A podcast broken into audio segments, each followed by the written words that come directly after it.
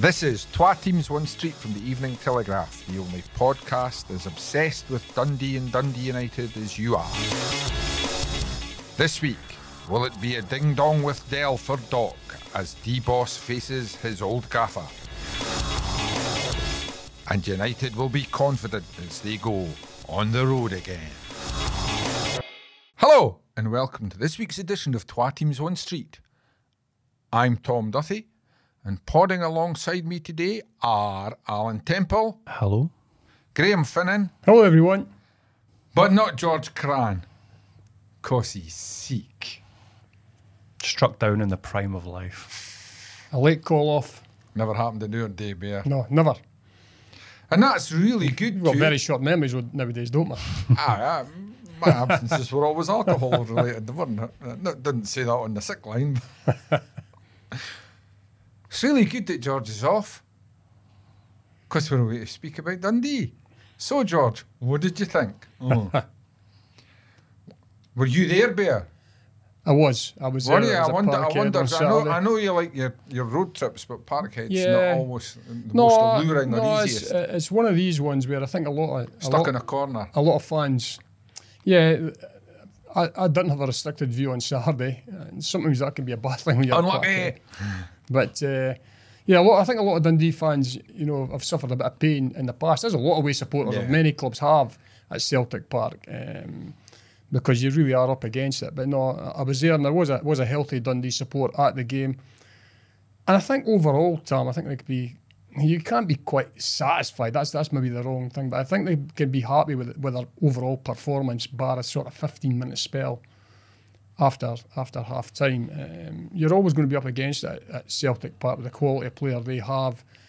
Um, but what I'm seeing now in, in, in this Dundee side is uh, the one word that springs to mind is organisation. Tony Docherty has got them very, very well set up. And I noticed that George, uh, in his notes, had them down as a 4 4 2. And he's, he, he, I think he had a 4 3 3 at Perth. But what I see for Dundee at this point in time is more a 4 5 1 where, or a 4 4 1 1, where that extra striker basically drops in to make up a five in the middle of the park and, and fill up all the slots.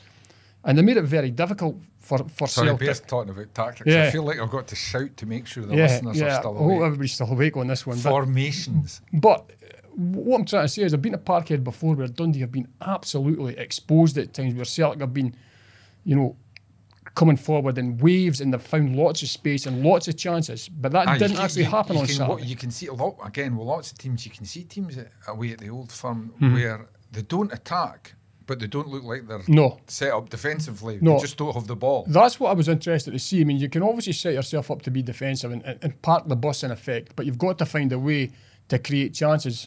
Um, and Dundee only really created the one in the first half, right at the very end of the first half. Um, they had, I I think they had one after Celtic had scored. Uh, Luke McCowan curled one past the post, but they had a great chance late on. And even though the game was finished, I was disappointed they didn't take it because there was a really good chance. McCowan was in. He delayed the pass, I think, which made it harder for Bakayoko to keep the ball down. It allowed the Celtic player to get back and get a challenge. It was, sti- it was a stick on goal. And that would have been just reward for, for the effort they put in. But from a, de- a defensive point of point of view and an organisational point of view, they did really well. I think Trevor Carson, although Celtic had the ball in the net in the first half, they were offside. Um, I think Trevor Carson had one save to make, and that that speaks volumes of what they're actually doing. You know, in defensive setup from the, the midfield as well.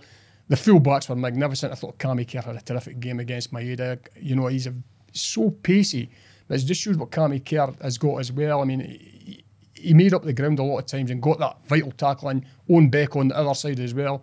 And it'll be a great learning experience for Dundee as well, Tom, because you look at their midfield, the guys that had playing Boateng, uh, Howley, uh, Finn Robertson, 19, 20, 21, I think, is, is the age group. Beck's only 21. Zach Robinson up front, only only 20. I was, it was a young side.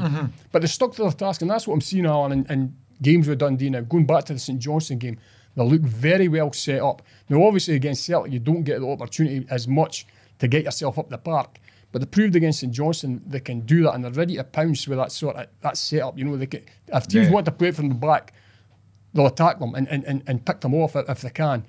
The one area I'm still concerned about is taking chances. They're going to have to going to have to improve on that front. But um, know, overall, it was uh, you know you go to Celtic Park, you'd probably take a three nothing. I, I think the disappointing thing was that they lost two goals in quick succession Hmm. after the penalty kick up. I think it was a penalty. I think when you see it, it was a bit rash from Howley. I know it, it, it, it can be soft. I think Turnbull does really well. He gets his foot in front of Howley. He doesn't actually attempt to go for the ball. Howley's actually attempting to clear the ball. Yeah. But uh, David Turnbull put his leg in front of him and Howley kicks through his leg. He was cute, wasn't he? It's in the box. It's a penalty kick. Um, but then Dundee find themselves 3 0 down with 25 minutes to go, and then you're looking at your watch as a supporter and you start thinking, Yeah. this could quickly go to six because Celtic were really buzzing at that point in I switched off. Yeah, Celtic were really buzzing at that point in time. To, to be fair, um, uh, Brendan Rodgers actually changed it slightly. He took off a few players. He obviously wanted to rest them for the Feyenoord game during the week here. That worked well. Yeah, I know, and uh, um, brought on a few others. But I would say though, I mean, Celtic are a big, a big club. They've got real quality on the bench. These guys are bursting a gut Yeah. to try and get in that team. Aye, so you, aye. sometimes you think for a they're bringing boys on, but they're they're, they're all working hard there to try and put in a shift and impress the manager. So. Yeah, Dun- Dundee can be happy. Not, not, but you're never happy when you lose a game. But I think they're overall the, the way they played for the vast majority of that game, they can take encouragement from. I must admit, I mean, looking at that game and looking at Dundee start to the season in general, think things have gone wrong at times. Is it fair to say, though, nothing that you wouldn't expect from such a new team? It's the kind of thing. I mean, I would be concerned that they're- they've lost more than a goal in mm-hmm. quick succession in their last two games. Yeah. But it's the kind of thing that happens to new teams they've looked quite solid. The other, the other thing I thought specifically on Saturday was you you can go to Parkhead and you can get beat one 0 and you still think you were never go, you were never going to win, mm-hmm. or, or Ibrox, you know, they were never going to win that. And I, I sort of maybe because it was a commentary game and I was listening on the radio, so you were rather than jumping around the grounds hearing what was going on, you were listening to it non-stop, and it just struck me that apart from the Luke McCowan chance, Dundee didn't do enough with No. the, when they had the ball. No. And and there are games that you say, well, we're going to lose this game because they will create something at some point. Is it, is that a fair? Uh, yeah, I would say so. And, and but what I would say is, although Celtic had a lot of the ball, they didn't look like scoring. And they had a lot going forward. Dundee looked very well organised defensively, and as I say, there wasn't much space. And I wasn't. I've been to Parkhead in the past, and, and you really are. You're seeing them breaking the line, getting through, balls across, and you're looking where where are the Dundee defenders? That didn't happen on Saturday. I think when you go, uh, you know, when you, any club you know, outside outside the Rangers that goes to Celtic Park, you know, the way you're going to get a result is you have to take every single chance that comes your way. You know, that, that's a fact. You have to ride your luck a wee bit. Your keeper has to mm-hmm. play well, but you have to take your chance. And that chance before half time, that was that was vital for Dundee if they were going to, you know, really take anything from that game. I think after half time, can they get through the first 15 minutes? And they're they're undone a wee bit by that penalty kick. They're undone. You know, you're, you're hoping to get away with one. They don't. They score. Celtic Park erupts as, as it always does. 60,000 people in there. And before you know it, are 2 nothing down. And I looked, the, the second goal to me looks like a really easy goal. And I thought, that's been really caught. Shaughnessy's been caught sleeping there. But when when I saw it back, you know, on, on television, it's brilliant movement from Kyogo. Yeah. And uh, I, I, most most centre forwards wouldn't have been on, managed to get on the end of that pass from uh, McGregor. A curl ball into the box like that, but he, he reads it so well. He's off the mark. and He's lightning over five yards, Tom, and, and he finishes. And uh, you know, it really is an uphill struggle from from that that point on. But um, no, I, I, I, saw a bit of encouragement there for Dundee. You know, overall, I thought I never ever thought they, they looked ragged. That's all. That's all I can say, and that's that's the biggest thing you can take from that game. And the, the way I've seen it, going back to the St Johnstone game as well, they look they look really really well set up now. And It's just a case of how do they now turn this? They've got obviously the game coming up on Saturday. How do they turn it from being solid in a defensive situation to becoming solid, but a team that's able to create and, and, and Yeah. taking chances? Well, Tony Docherty's big, big frustration, uh, B. Allen, that that chance in the first half that probably should have been converted. Celtic aren't quite where Brendan Rodgers wants them to be, which a bit like Dundee, okay, different level, different budget. You expect that. New manager, new sign ins, new formation. But maybe fragile is too strong a word, particularly when you're playing against them at uh, Parkhead. But can we saw with St Johnstone in their previous home game, they can be dented when a team's doing well, and, and their confidence can be hit a bit. And if Dundee had scored that chance, Yeah, I think Celtic and Rangers are both quite a bit weaker than what they've been of late. So there is a a small margin of opportunity there, you could say. But small's a good word Ex- for it. yeah, you need so much to go Yeah. your way, and a lot went right for St Johnstone. Their goalkeeper was fantastic. Mm. That- I mean, that's the irony that Mitov was probably forced to play a lot better than Trevor Carson was. Yeah, I think I think you're right. I, I think No? that Yeah, game, I think aye. Mitov had more saves to make than Tre- Yeah. Trevor Carson had to make in the game. Yet St Johnstone are the team that leaves with a point, and Dundee leave with nothing. So much needs to go your way, and the the fact is you don't get to make mistakes like a naive challenge in the box, which Uh-huh. is is what Ryan Howley, a young man who, as Bear rightly says, will learn from it, makes a naive challenge in the box. You've lost your goal, and in all likelihood, that's you. You've lost your chance to get anything from the game because when Celtic get the wind at their sails, they finally break down their stubborn opposition. They usually kick on. So, yeah, there was a small window of opportunity that I would suggest wasn't there under Ange Postecoglou, but still, the the gulf, the financial Yeah. gulf, the pedigree gulf, it is it's vast even when Celtic aren't at their best. And I thought Cammy Kerr spoke really well about that, really illuminating stuff with, with George after the game, um, uh, talking about just the, the mental toll that uh, is required to stop Celtic. You know, even if they're not flying on all cylinders, the concentration levels required to keep track of obviously his direct role was Maeda, but in the centre you've got imagine trying to keep track of Kyogo for 90 minutes of football. It is uh, uh, mentally exhausting, and uh, I thought it was you know, interesting stuff that Cammy was talking about that, and eventually that one that one slip, that one time when your decision making isn't quite where it needs to be,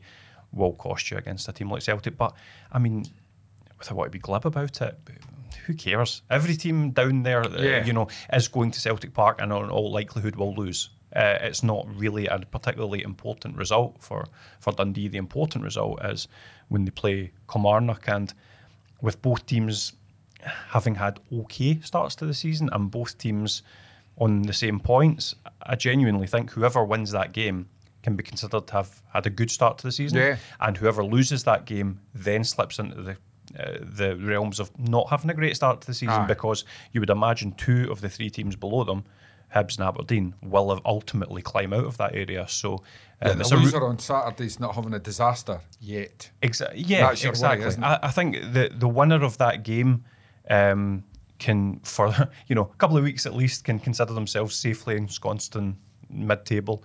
But the loser then starts to think, do you know what? It's went from being a solid start to the season to not being a great one. Mm. Um, so. Really big game, and, and we'll probably touch on obviously the managerial narrative, but uh, one that will be cracking to look forward to. I think. I mean, it, to to stick with the game side of it, Bear. So I always think it's it's difficult for a manager because you can't come away from a three 0 defeat and give an air of satisfaction. But Tony Docherty will be satisfied because he's seen enough in his career, often sitting next to Derek McInnes at times, and with much more established Premier League teams in Dundee, what a bad defeat away at the Old Firm mm-hmm. can do in terms of trying to prepare a team for the following Saturday. Yeah, well, I don't think he has any. He tries to pick Dundee off the floor. No, that, that's no. for sure. And, and, and go. You'll not be drumming into them this week what they where they've gone wrong because I don't think they did too much wrong against Celtic. Um, as I say, that the, the big thing for me is that a great result against Hearts, had a good result against Motherwell at Dens, and you know Motherwell are flying at the moment, as, as we've seen. Obviously, a disappointing result for them on Saturday, I've got to say. Um, but yeah, they've done they've done quite well at Dens, and I, I expect I'm I'm really looking forward to it. I think it's interesting. I, I know that uh, there's, Zach Robinson's uh, got a bit of an injury problem uh, at this point in time, so whether he plays or not. But I think When he should have had a foul and well, lead up to the that's penalty. possible. I wasn't sure. I, I, I saw it could it could have been, but you know it wasn't. Uh, wasn't given, so that, that, that's by the by now. You know you've, you've you've still got to play on. Play at the whistle is always the cry term regardless of what, What's this- what's can- going on. That's one of the worst phrases in the world. Yeah. By the by, I'm a lifelong moaner. If- Yeah. If, I o- adopted that by the by attitude, I would never speak. Yeah, we'll go. Play the God, what a wonderful world. Well, I honestly think that you might have considered changing things anyway. You know, you know, Lyle Cameron didn't feature on, on Saturday. Josh Mulligan was on the bench on Saturday, came on late on. So I wonder if there's there's an opportunity there. Uh, I wouldn't be defensive to, to just go with Bakayoko up front and someone else playing off him. You know, uh, maybe open the door a wee bit more. You know, because they, they, do look as though they're, they are lacking a wee bit of creativity in there. Um, so, yeah, I mean. I said before, see, before we get on to sort of uh, Doc and facing his old boss and Derek McInnes, he is very much a modern manager, isn't he? He's, he's put, he, uh, it's an interesting one because you don't know how a number two is going to be mm-hmm. until he becomes number one. But he, he, he's signed a squad, and with, with a couple of exceptions, perhaps, he signed that squad to play. It looks. I mean, he's, he's rotating them. He's, he's he's looking at games. It's, it's it's quite interesting that he might have been tempted, certainly initially, because he had so many new players, try to get a core of mm-hmm. ten or twelve that that are there every uh-huh. week. He's versatile. Aye. He's headstrong. He certainly seems to have a lot of different strategies and ways to approach the game. I mean, I'm obviously not as um, baked in with uh, Dundee as uh, as George is or, or Bear is, But at least I, you're here. I certainly, I, He cer- up. I certainly struggle to pick out what the team is likely to be of a weekend, and he certainly Yeah. does seem to pick a team to suit the opposition and to suit the challenge ahead. And as you say, that's a very kind of uh, modern uh, view on on I management. He's also quite a bit of dialogue too, because players are being left out when they've played well the week before. yeah, absolutely, and also uh, something you touched on earlier, but his faith in youth is really admirable Yeah. because. Uh, I think we've discussed this in, in previous weeks, but the the one thing you do look at that squad and maybe have a fear for is the lack of Premiership uh, experience, bar a couple of uh, very very notable players in this in the spine, and that doesn't seem to be a fear that Tony Docherty has, which is you know brave of him, and we'll see over the course of the season when it gets into the awkward periods when there's a bad run, when that sort of fortitude's required, whether or not that's something that they pay the price for. But he certainly seems to have faith in the ability and the quality and the, the character of the, the young players that he's We- we assembled. tend to forget because he was McInnes is number two for so long. He, Doc was actually a very successful youth coach at Hmm. various levels. Uh, but that's going further further back in his career, isn't it? Yeah, because without wanting to fall into stereotypes, Derek McInnes, you would put him slightly more on the pragmatic scale. He Yeah. is a player that likes experience, he likes physicality, he likes organisation, and it has served him incredibly well during a really successful career in management. But it does seem like Tony Docherty is very much his, his Maybe- own man. Maybe every Friday afternoon they were having ding dongs in the office. Yeah, quite And Doc- possibly, Doc yeah. was going, "Ah, this boy's this boy's ready, Mm-hmm. and Del's going, aye, but he's 18. Wait till he's 28. Yeah. Because there are quite a few managers would go go down, would would basically look on a piece of paper, see Mm-hmm. two names, and look at their ages and pick the age, pick the older player. I think there's still more managers that would do that than don't do that, to be honest. I think experience is still something that, to be honest, When I uh, think of myself as a teenager, I'd pick the older one too. yeah. Yeah, but- but let's be honest. I mean, he, he, he landed in a good situation at Dundee, like a, a bad situation, but a good opportunity opportunity opportunity because he, because so many players were out, out of contract. He was able to put his mark on this. How many times have we seen a manager coming in and going, "Well, we're not a great start, but let's be honest, I'm, I'm still building the squad. I'm still using." Yeah. Off the record, I'm still playing with, with guys, that- another manager's players.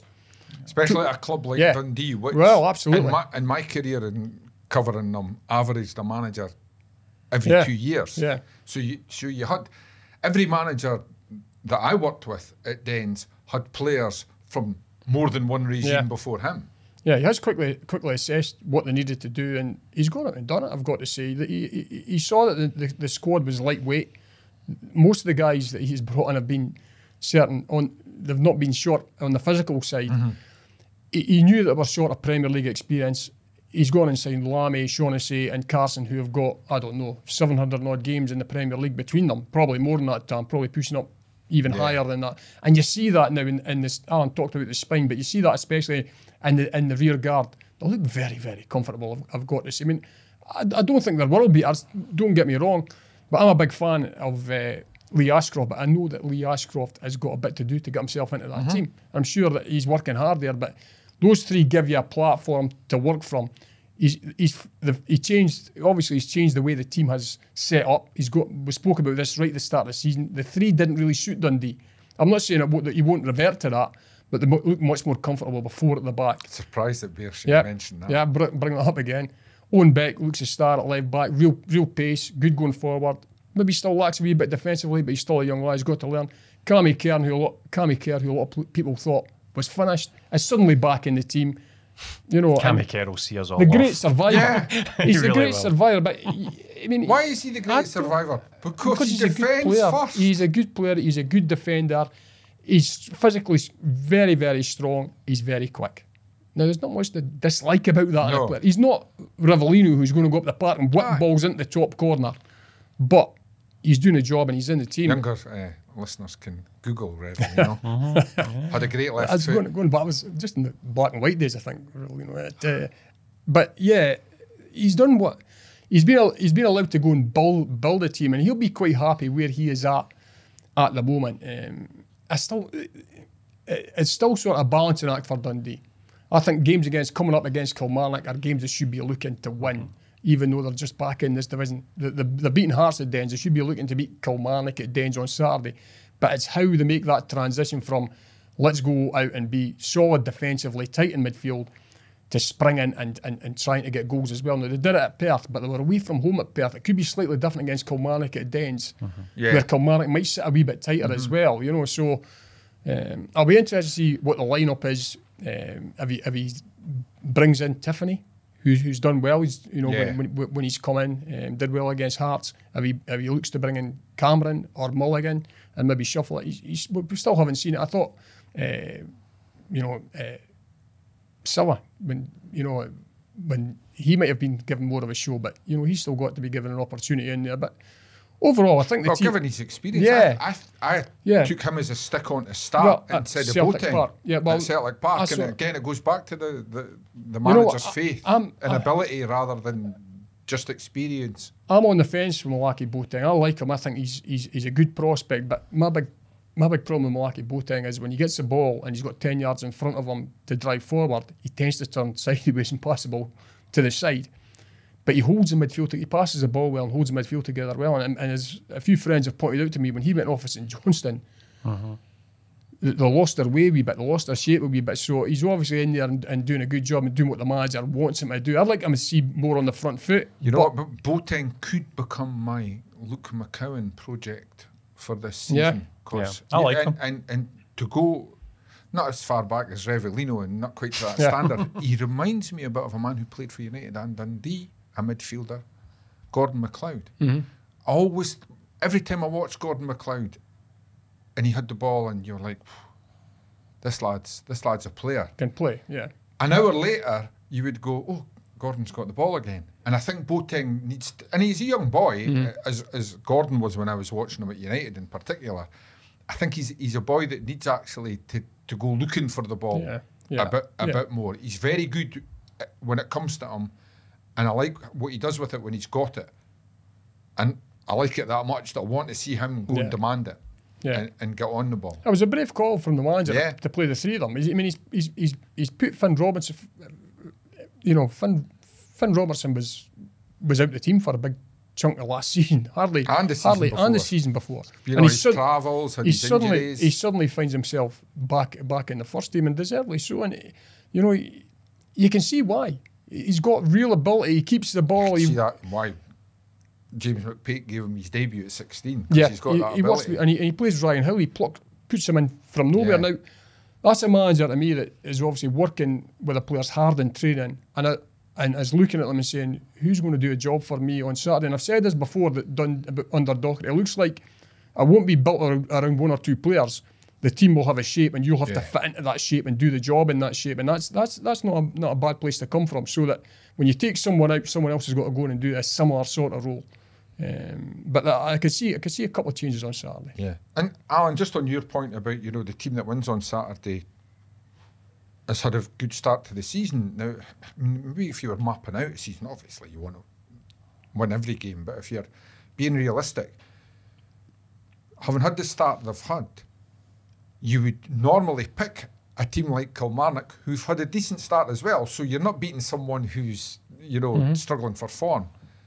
But it's a team that you think, well, if, if we beat them, if we put in a good performance, that's a real confidence block to build on for the for the rest of the season. But of course, the problem uh, this weekend, or the great attraction this weekend, is first time in years we've got two two guys that were joined at the hip are now up against each other in Docherty and McInnes, and it, it's what that does to their minds. Yeah, I was just going to say, I would love to know. Uh, I mean, I don't know either man particularly well, but if either of them are prone to overthinking, then this is a nightmare scenario because you can just imagine the amount of guessing, simple Derek dressing. Overthinking. you know, you can imagine the amount of Not enough hours in the day for Yeah. Derek to stop thinking. He's, It- he it- just thinks football all the time. in which case, like, what is he thinking that Tony Aye. Docherty will do? Then Tony Docherty's thinking, well, what is Derek thinking based on what he thinks I'm thinking? that that I mean, genuinely, no, I'm with you. I'm with you hundred I, percent. anyone who has met football managers, they are obsessive, obsessive, Mm-hmm. and this is just a this is just a nightmare scenario. And there'll be, uh, you know, the, the team shapes, the set piece setups, etc., won't be cemented until probably Friday afternoon session. However. From that point onwards, they'll be on to their spies. What's the team lineup? What's the Yeah. shape? Uh, it'll be there's all these fascinating subtexts. Quite aside from the fact that really interesting bragging rights uh, up for grabs. You know, uh, Tony presumably desperate to step out from that shadow. He can be very happy with how he's started up until this point. Derek McInnes, obviously vastly experienced. He won't admit it, but his ego wouldn't like it No. if the guy that's been his number two for so long takes points off him. It's just uh, quite aside from the the league table I think and text you each think- other this week. You think there'll be, there'll be a No, com- I don't coming think so. together in the dugouts if there's any contentious decisions? I mean, there better be be. a head-to-head, Yeah, that's- it would be very disappointing. it would be very disappointing if it's civil.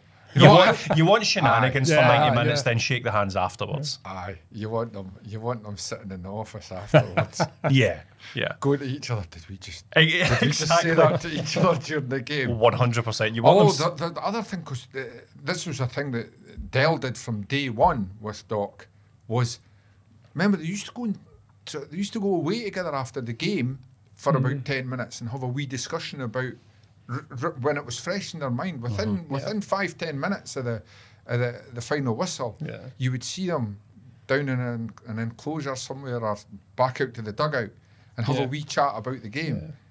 I knew a few, I knew a few that? managers who did that at half time. They would, they, would, they would let the players go in for a couple of minutes and just stand outside and have a reflection Yeah. on what they're going away in to say. You know, and it probably calms them down a wee bit before they go into the change room sometimes. But yeah, I'll be, I'll be interested to see the, the, the way it pans out between the, the two of them. It's like there's going to be a lot of second guessing going on. Um, Aye. Well, what- you know what strikes me? If you if he hadn't had the association with Derek McInnes, Tony Docherty would probably be regarded as one of the game's most serious thinkers. But anybody that's sitting next to Derek McInnes isn't going to look as serious a thinker as him because he thinks about every detail. Yeah. Is it? Is this the game where, as vastly experienced as both both of them are as coaches, they could actually think themselves to defeat because they might overthink it? you've got me thinking now, Tom. No, I, I, I know, I know what you're saying. no, no, They to them over- a bit. I just, I over- just they wonder if, think- if, if what you're saying, Alan, is what, what, what's he really got? But, but he'll do that. I mean, and then funda- he'll, he'll do that because he, but he won't do it because he thinks. I think Yeah. he'll do that, and But fundamentally, the, I think the the sensible side of their brain will tell them, listen, let's just set up our best team to win I this was going to say particular maybe match. maybe it should be the one that That's- wins is the one that goes. Let's just play. Exactly. That's that's the way that they will know they'll have to think. I just think there'll be a lot of um, considerations that, that make this a really interesting game. And and as as you alluded to, Kilmarnock at home, then their next home game is Ross County at home. That's a dream couple of games. Mm-hmm. Yeah, for could obviously. Hibs, Hibs in between. Uh, Easter Road's a tough one with their new manager. Mm-hmm. What could be a bounce. Um, but those next two home games, um, you know, if you can put aside the Del Doc narrative, though just these two home games are are really really big for Dundee, and be too far to say it will define their season, but it will certainly give you an idea whether we're looking at a team that's destined to be scrapping at the bottom or can maybe have aspirations to get up into that middle of the pack area. Yeah, I, th- I think something else we should point out that the, the the laws of probability are very high in this instance, in that for all we're going on about it and going on about it, at quarter to three on Saturday, there is a very good chance that in one or other dressing room or both, one player goes, Did they used to work together? Because players, players are wonderful for Yeah. being totally uh, Co- blissfully unaware, oblivious, uh, uh, yeah. of what everyone else is speaking about about a particular game. Anyway, great stuff. Right, moving swiftly on to Dundee United. Alan, there's a conspiracy at Tannadice. And that conspiracy is determined because they know I'm a Dundee fan, they know I've bigged them up this season, and they want to put a big custard pie in my face, and they don't want to win the There's league. a few people want to do that, Tom. Come on. Uh, There always has been. I married one. I thought you were about to launch a defamatory attack on the Scottish FA there. That's uh, after the red No, card. they, they never knew who it was. Uh, um, they could have had this league One by October. Oh, don't be daft. No, it's, that was. But uh, they, won't, they keep dropping points at home. I've, eh, eh, this has even driven me to This look is, up a this is going to you know how come. This, this is like going to come stats back and bite you in November, December, January, February. They've dropped four points at home. You've been through enough championship seasons to know how this. Uh, how this story Obviously goes. not. Yeah, no, it's it, no. You you make a point. It's uh, it's for this. I would say the second consecutive home game. They've taken Dundee United have taken the lead in the first half, and failed to properly kick on and put that game to bed, which will be a real uh, disappointment. There's a lot that went on in the Morton game that we can touch on, but fundamentally, just like in the Airdrie game, where uh, United got nervy before they scored in the 94th minute to make it 2 0. Um, I should say second consecutive home game in the league because they did obviously uh, batter a certain uh, a second string Dunfermline in between. But and now they've played Morton and it's uh, again they've taken the lead. They've done what should be the difficult part in this league. That's the frustrating thing. See breaking down stubborn opposition that is a tough challenge, and you can you can forgive them the odd nil nil. You can forgive them the odd stubborn result. But see, once you break the deadlock in the first half, that should be the green light to to kick on to assert yourself in the game. And I would say uh, against Morton and against Airdrie, Dundee United's control of the game has been quite poor. They've they've not grasped it around the neck and created more chances, and that would be a concern because fundamentally, the catastrophic mistake between Declan Gallagher and uh, Jack Walton that allows Morton to equalise, the red card to Matthew Cudjoe, they aren't half as costly or, or maybe don't happen at all if Dundee United have gone on to make it 2 0, to make it 3 0. It's Which is something they should be doing um, at home. They've shown they can do it away from home. Um, so it's uh, it's yeah, it's a disappointing result. It is one that extends their unbeaten run, so we're not running about with hair on fire about it. It's especially with light of you know playing the last thirty minutes with ten men. You can't see a point as being a disaster, and they're only two behind Raith Rovers at the summit of the league at a, a very early stage. So it's not a, a a major major problem at this point, but two consecutive home games in the league is something that you can perhaps start to draw some conclusions Yeah. for. And one of those conclusions is they need to be a wee bit more clinical at home. Yeah. I, I mean, I must admit, Bear, I was driving in here this morning feeling quite relaxed because, as, I- as I touched on in the first half, through my limited eyes, what I see is the problems with Dundee are problems you would expect at, at this stage of a season. So, overall, it's been good. I look at United and I'm thinking, they've just got to work out how to break down teams at home. But as Alan, as Alan's rightly pointed out, they have actually worked out how to mm-hmm. break down teams at home. Once you've broken them down, it's sustaining that is mm-hmm. what they've not done, and that's mm-hmm. maybe the that's maybe the slightly worrying aspect of what otherwise you might shrug off as teams are sitting in against them, but they, they, they seem to be uh, coming undone when they've done the hard bit in a home game. Yeah, and that's always going to be the case, but certainly at Tannadice, where fans expect them to go and run over the top of teams a, a lot of the time, and there, there is a bit of expectation in there. I mean, What I've seen of Dundee United so far this season is, uh, bar the first game of the season uh, in the league down at Arbroath when they were fantastic, is that there's, there's not a huge amount of goals in that team. Mm-hmm. And, and we've seen that.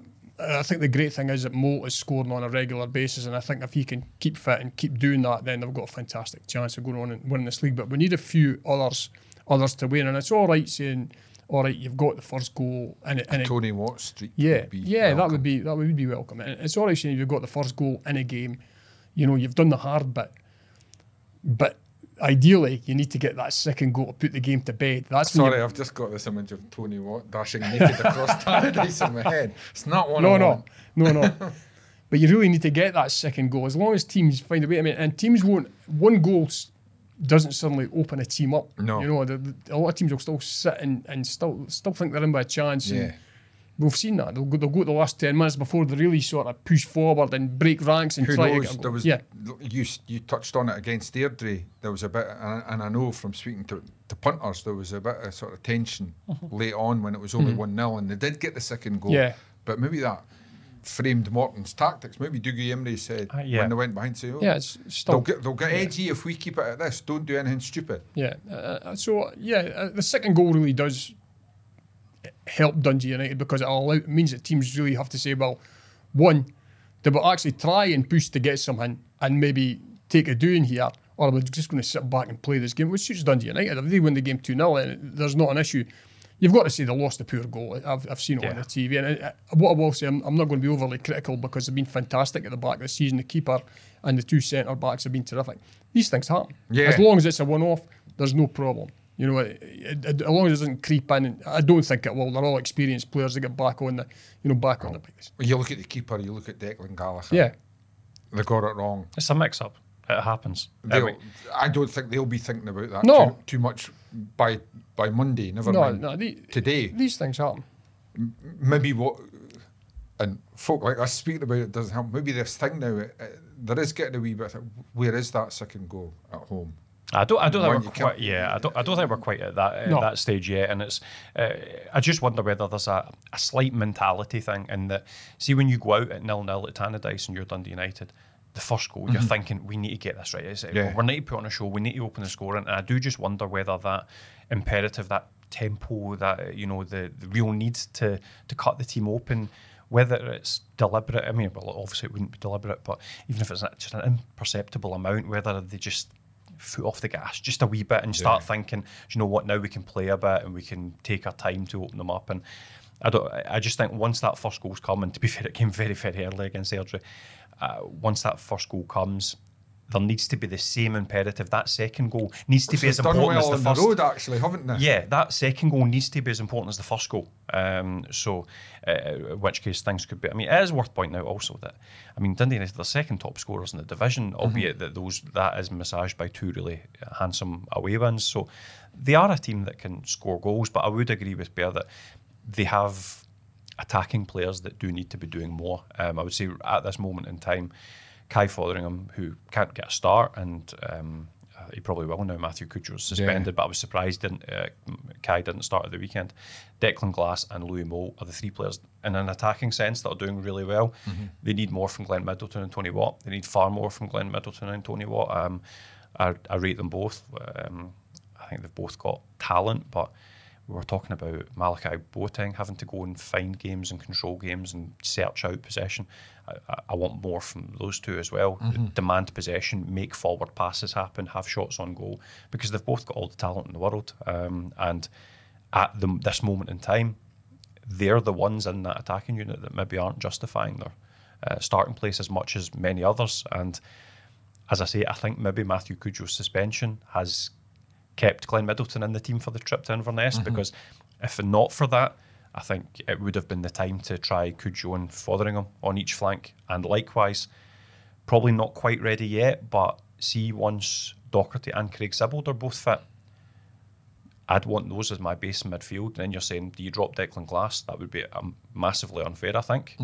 So who drops out? You're probably looking at Tony Watt in that number 10 position to, to maybe step away. So those two players, their places are in jeopardy, I would suggest, unless they start showing the ability that they are undoubtedly capable of. They're, they've both played loads of games in the top flight. Mm-hmm. Tony Watts played for Scotland. He, these are players that, um, regardless of what you think of their There should current form, standout every week. should be standing out a mile in the Scottish Championship. Tony Watt and Glenn Middleton should consider themselves decent top six Premiership players. And if you are that, you should be blowing away the Championship. and they need for, to start for me, if Watt comes off saying he's had a bad game, people should be scratching their heads and saying, "But you, you stood out because you should always stand out at that level." Yeah, you've also got the issue. That, um, I don't think it'd be an issue for Jim Goodwin. I've got to say, but Tony Watt is, is um, assuming the biggest biggest earner at Tannadice at this Yeah. point in time. You know, so to have him sitting on the bench, you know, if the team is not is not functioning well, then you know you would think that the, the board could be looking at Jim Goodwin and saying, well, why, why we're paying this guy all Aye. this sort of money as well, sort of thing. But yeah, there, there are reasons for that, Alan, beyond sort of selection and why Tony Watt is still at Tannadice, I've Yeah. got to say. But you're right. I mean, Tony Watt and Glenn Middleton should be playing at a higher level and have played at a higher level and have scored goals at a higher level. But it's not, it's you're, you're speaking about midfielders and coming up with goals, but in their remit as a first team player, as a, as attackers, they've got to weigh in with a certain amount of goals over the course of a season, or, or they're not performing. And at this point in mm. time, I think they're falling just a bit short. There is a wee part of me that feels a wee bit sorry for Tony Watt because I don't think his strongest position is tucked in behind a striker, dropping back to help out the midfield. And you can almost see him at times kind of learning on the job in terms of Yeah. how deep he should drop to pick up possession and uh, when he should make his forward runs. There is a lot of. It's a challenging position that it, it requires a lot of intelligence, a lot in terms of and timing and to It's win. another one that hurts your head. Maybe it doesn't hurt your legs as much as other positions. Whereas I'm sure he would perhaps think that or see himself potentially as a number nine, but the brutal truth of the matter is Louis Moult is a better number nine than Tony Watt is. Um, and um, certainly on kind of their, their career goal scoring You're not record. mincing words this week. Well, the, their goal scoring record over Yeah. a fairly long, lengthy careers, respectively, showcase that. So Don't you hate it when somebody Um, backs up their point with a fact? So, uh, with the current shape uh, as it is, But it's, um, fair, it's fair to say, Alan, uh, uh, on the other side of that one is that Tony Watt has, has played at a far higher level than Mm-hmm. no, that's true. Really That's true. Absolutely. All and and all over the pitch. I think perhaps I mean it's a, a longer discussion to be had, but, but I don't I don't know. I, I, have we ever found All Tony over Watt's world. best position? I know. Do you know that? I mean, that's another question. I, I don't really. uh, Not only I, I I couldn't play him as a number nine in this Dundee United team because, as I say, Louis Moult is undroppable at the moment. Mm-hmm. But um, in terms of where I would put him in this, I'm, I'm not sure with that in mind. If you have to play Tony Watt and Louis Moult in the same team, um, I think it becomes a, a challenging one to to fit in. But either way, even posi- uh, playing in the position that he is now, I think If I'm Tony Watt's agent, more. I must admit, I want him a free role up front, Yeah. like you say, the, the furthest furthest guy think- up the pitch. If I'm if I'm Jim Yeah. Goodwin and I look at Tony Watt's game intelligence and I've got Louis Moult, I'm playing Tony Watt where Mm-hmm. Yeah. he's playing just now. I think when you, when you look at, at Tony Watt's career and he had that purple patch at Motherwell where he was banging in goals left, right, and centre before he, he joined Dundee United, he did have a free free role up there. He was he was drifting wide and coming in from the wide areas and getting a lot of goals, getting a lot of success from there. But you've got to the manager picks a team and, and you know he has a setup and you have to play to that setup and. You know, if, if you're if you're not performing, then it's up to the manager to decide whether whether he should be in the team or not. yeah, I'm, I mean, I must admit, I, look- I look at United just now, and I mean, uh, just as we spoke about, sorry, just as we spoke about Dundee, Tony Docherty has, has got a Yeah. you know a setup, and he's Uh-huh. going to get players to play to that setup. He's not going to build it around one or two players. United will be the same, you know. They're not, Yeah, they're I not, mean, they're not going to build I a team around Tony. Watt. I, I could suit him. see Louis Moult saying to Jim Goodwin, "I'm your best number nine. I could see Tony Watt saying to Jim Goodwin, "I'm your best number nine. Hmm. And if I'm Jim Goodwin just now, I say, "Well, guys, I don't care. My best team is Louis Moult number nine, Hmm. and Tony Watt in behind him, and, I, and, and I totally get that. And I think Tony Watt's got that sort of more varied ability that that, that he could he can make the switch. I think it's worth pointing out that Tony Watt hasn't been catastrophic in any No, no, no, no, no, you know. we're- we're got The reason, the reason, Two weeks in a row. Well, yeah, you know what? We'll like him because he's a good player. Yes, speak about good players. exactly. It's maybe unfair, but we judge him to a different standard to the, some others. The, the reason it's a, a talking point is because he has that pedigree, he has that um, career experience and visible ability that to not have a goal or an assist um, this season competitively isn't what you would expect from him. Uh, when Kai Fotheringham, Declan Glass, Louis Moult, Matthew Cudjoe all do. You know, uh, that's uh, you just you want a, a little bit more. That doesn't mean he's playing badly, and he's working really hard. Yeah. Which I mean is something that, uh, as I say, it's not like he's not happy with No. his role in the team and shrugging his shoulders, and and he really is busting a gut, and he's. As I say, he's trying to get back and make tackles in midfield. He's trying to run the channels. He's trying to get forward. It's just not clicking at the moment, and Aye. maybe that'll be a tactical thing that one game does just click, or he has the performance. Is it a case right now? you just want more. Not because some dafty, me, on a podcast said United would have the league won by October. Jim Goodwin will be sitting there saying, This is okay, solid start, decent start, hmm. we're, we're up there. But 10% more from Tony Watt, 10, not, not effort, but mm-hmm. just in, in, in the quality that they have. 10% more from Tony Watt, 10% more from Glenn Middleton. We are maybe three points ahead at the top of the league now, rather than mm-hmm. a couple of points behind. And that's the kind of thing you think of a manager. You quite rightly, you always want more when you know there's No. more there. Absolutely, and, and, and you, you know what I mean. The big problem United have got is we- we've spoken about Louis Moult. He seems to be able to get goals on a regular basis, keep him fit, and hopefully that that will continue. We've seen goals from the defensive areas from from Kevin Holt, you know, and I'm, I'm sure Declan Gallagher will have a few goals in him as well over the course of the season. But if you don't get other players weighing in, that's when you, you do have an issue, you know. And, and uh, while we're talking about Tony Watt and Glenn Middleton, it's real opportunity for the young lads if they get their op- Yeah. their chance to go and you know stake a claim. Go and do it now. Go and do it in the championship. Get yourself in Even when they had Lawrence Shankland banging goals in Yeah. every week, there was plenty others Yeah. chipping in as well. You need four or five boys that, that, are, that are going to get on, on the mark, you know, over the course of the season. It can't be left to one man because you've got a real problem. One, if he suddenly runs out of form. Two, he gets injured. Who's going to step up to the plate if you're, you're looking around and, and you know there's one goal between another five or six players? That, that can, uh, Matthew Cudjoe, uh, to be fair, has got a couple in there as well, but they need more. They need more, certainly where United are at this point in time. Of course, he won't get one on Saturday, but harsh. His red card last weekend.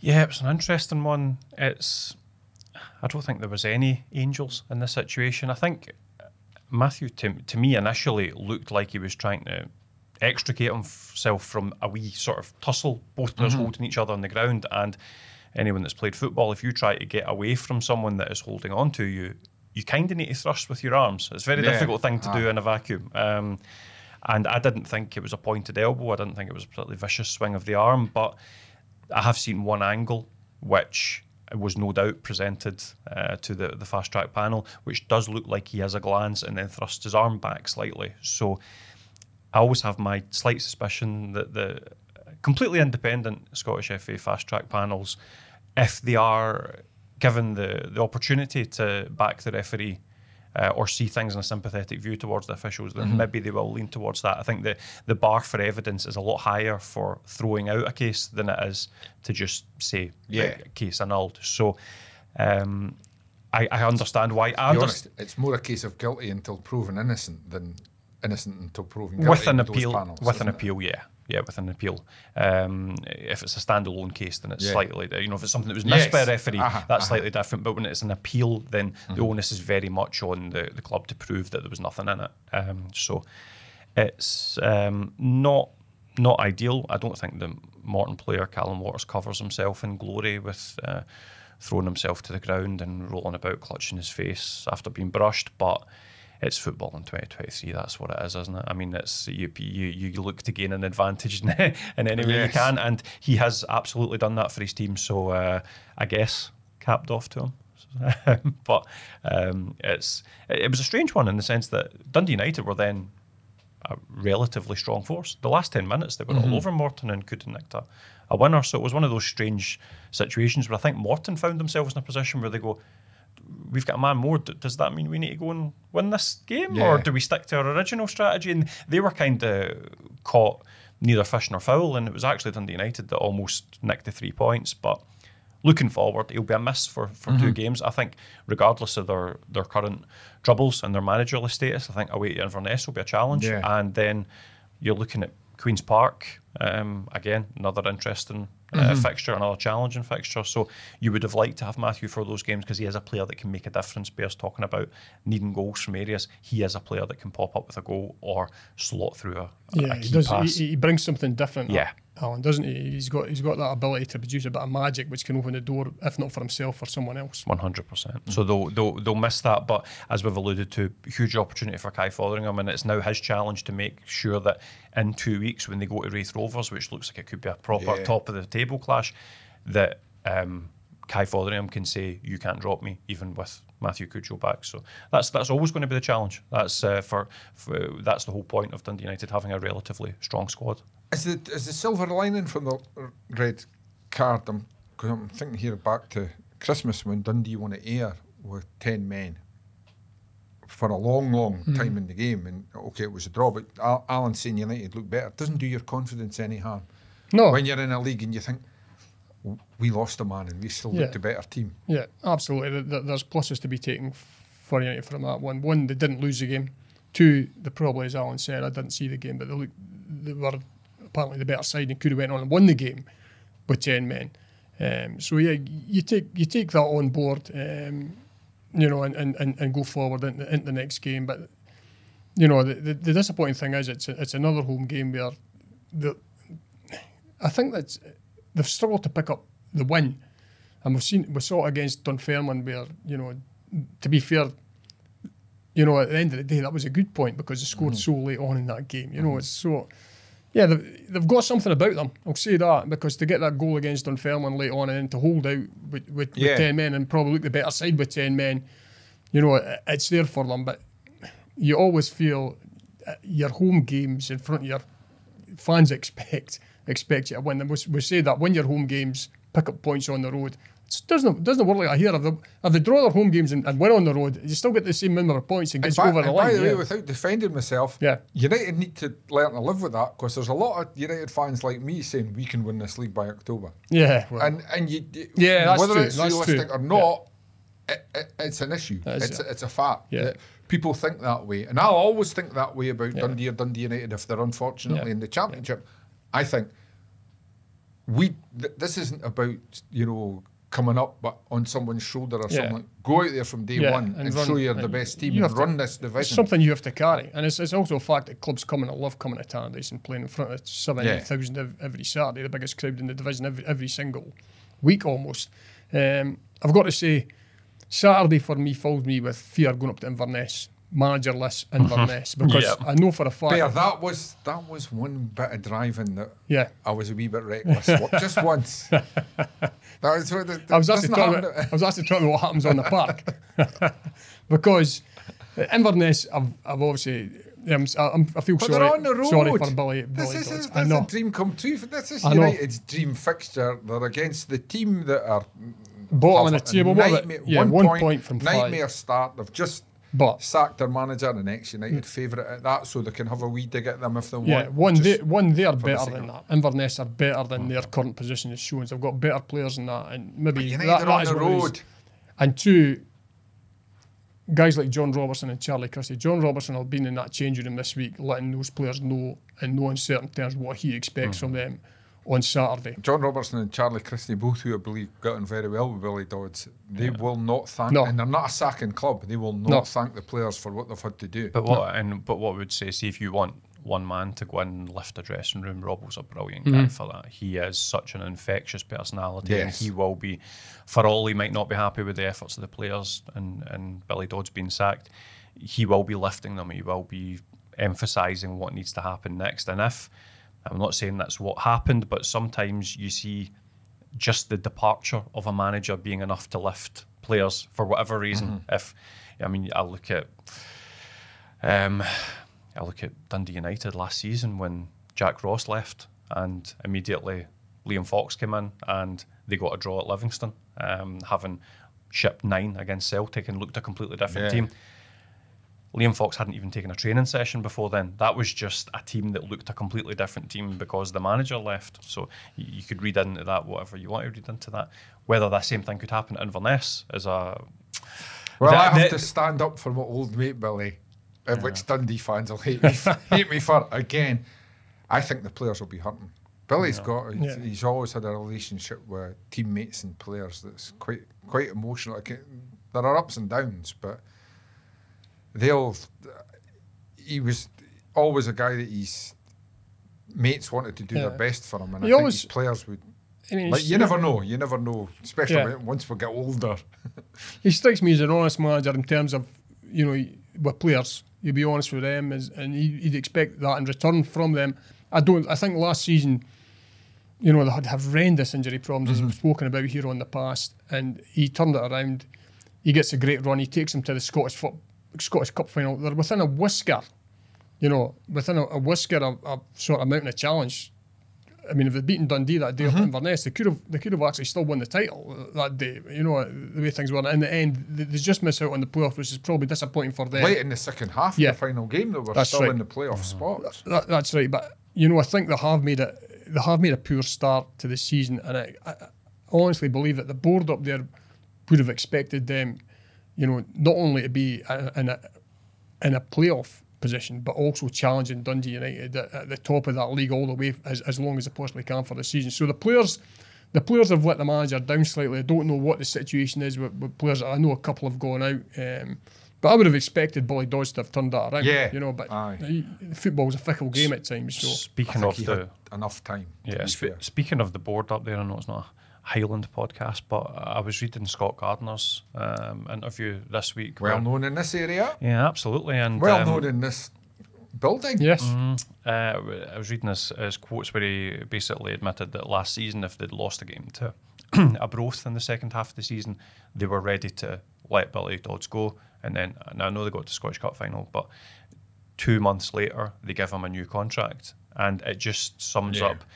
Well, firstly, I think that's a really poor decision making from him. You either believe he's the right man or you don't believe he's the right man. It shouldn't be something quite as transient as a couple of good results.